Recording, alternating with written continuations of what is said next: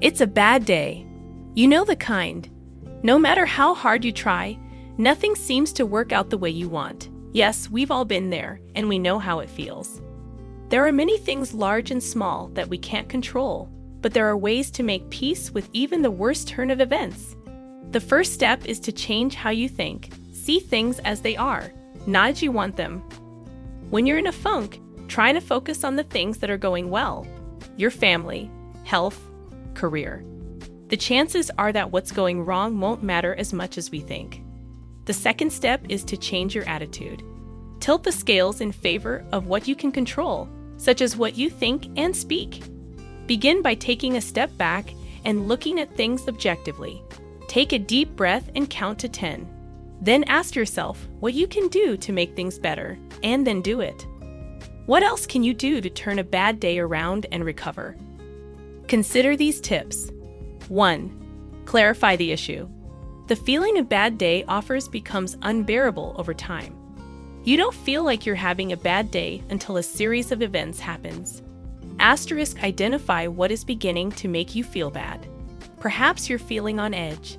You might be feeling overwhelmed, or you might have a headache. Asterisk next, identify and name what's going on. Telling yourself that I'm tired or everything is too much work won't change anything. Try saying, I'm tired because I've been up all night, or I feel overwhelmed because the deadline for a project is almost due, and I still have not started this task. Asterisk, just as people in a crisis are encouraged to name the danger, pinpointing a problem helps us deal with the situation. 2. Be grateful. Sometimes we get so caught up in what's wrong that we forget to think of the positive things in our life. Take a moment and reflect on three things. Asterisk first, look beyond yourself. Think of someone who has done something nice for you or someone else in your family who needs extra love and attention today. Then there are the little things that make you happy good music, a favorite meal, good friends.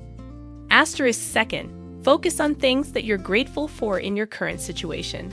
Things like a lovely home to live in, enough money to get through the month, and a job that pays well. Asterisk third, consider what you can be grateful for about yourself your hard work, persistence, and effort. Focusing on positive things instead of negative will help you start to see situations a little clearer again. Asterisk neuroimaging studies show that a person cannot feel grateful and depressed simultaneously. 3. Recognize that sometimes not getting what you want is a blessing in disguise. The most effective way to manage not getting what we want is to focus on what we have right now. Asterisk when we get what we want, we're happy. But when we don't, it's easy to get upset. Asterisk remember that you have more than you realize but can't see because of your focus on some other thing. This perspective will help grow your appreciation for the things and people in your life. You will also be better able to recover from a bad day. Recognize that what doesn't kill you makes you stronger. Friedrich Nietzsche came up with these words. His words describe the human capacity to overcome any obstacle and build from what others consider a disadvantage. Momentum is everything. It's better to keep taking a step forward despite trials than to step back and get knocked down. It's better to go slowly at something than to leap quickly in the wrong direction and it's better to learn from a setback instead of being doomed by it. The mind is stronger than the body. It can overcome whatever occurs in life that would overwhelm or discourage us, if our desire is strong enough.